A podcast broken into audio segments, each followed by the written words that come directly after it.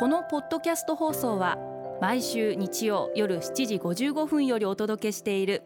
毎日に夢中感動プロデューサー小林翔一を再編集した特別版です。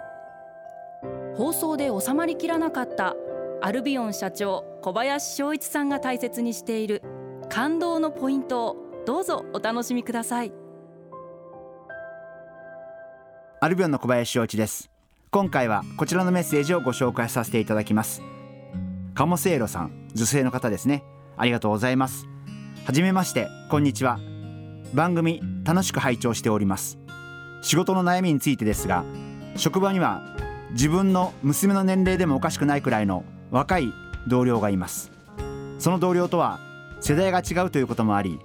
会話がなかなか成立しません。あまりプライベートなことを聞くのも今の若い人は嫌がるかな？とか勝手に想像してつい沈黙になってしまいます。世代が大きく離れた人との会話術どうしたらよいでしょうか？というメッセージをいただきました。あのこれは私も同じ悩みがあって、えー、世代が離れた方と話すのは本当になかなか難しくて、えー、いつも苦労をしています。自分でも努力をするんですけれどもいつも話しながら何か押し付けてないかなとか相手は嫌がってないかなとかそんなことを気遣いながら、え話すようにしています。本当にこまめに短い文章であの長いと嫌われちゃいますんで短い文章で声をかけてみて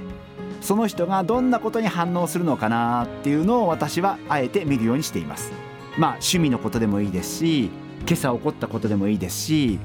えー、朝食べたものでもいいですしランチの話でもいい何でもいいと思うんですけれどもそれをこう蓄積していって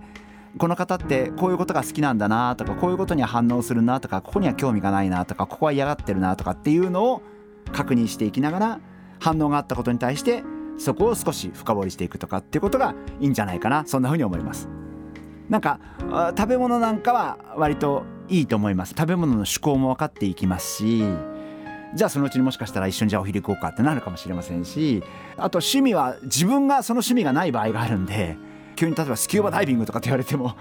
私がなんかじゃあどう会話していいかってよく分かんない。でもそういう時もじゃあどういうとこ行くんですかとかどこまで潜りに行くんですかってそういうふうに会話を広げていくっていうんですかね。まずはいろんな角度から聞いてみて相手が反応してくれたことに対してそこを少し深掘りしてってあげるっていう方法がいいんじゃないかな。そんなふうに思います。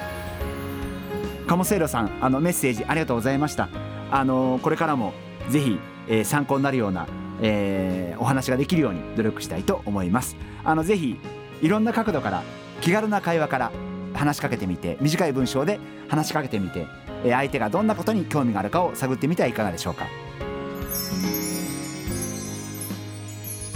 毎日に夢中。感動プロデューサー小林翔一ではあなたからの仕事のお悩みを受け付けています。番組ホームページにあるメッセージフォームから送ってください。お送りいただいた方の中から抽選でアルビオン化粧品のロングセラー化粧水薬用スキンコンディショナーエッセンシャルとソープをセットでプレゼントいたします。たくさんのメッセージをお待ちしています。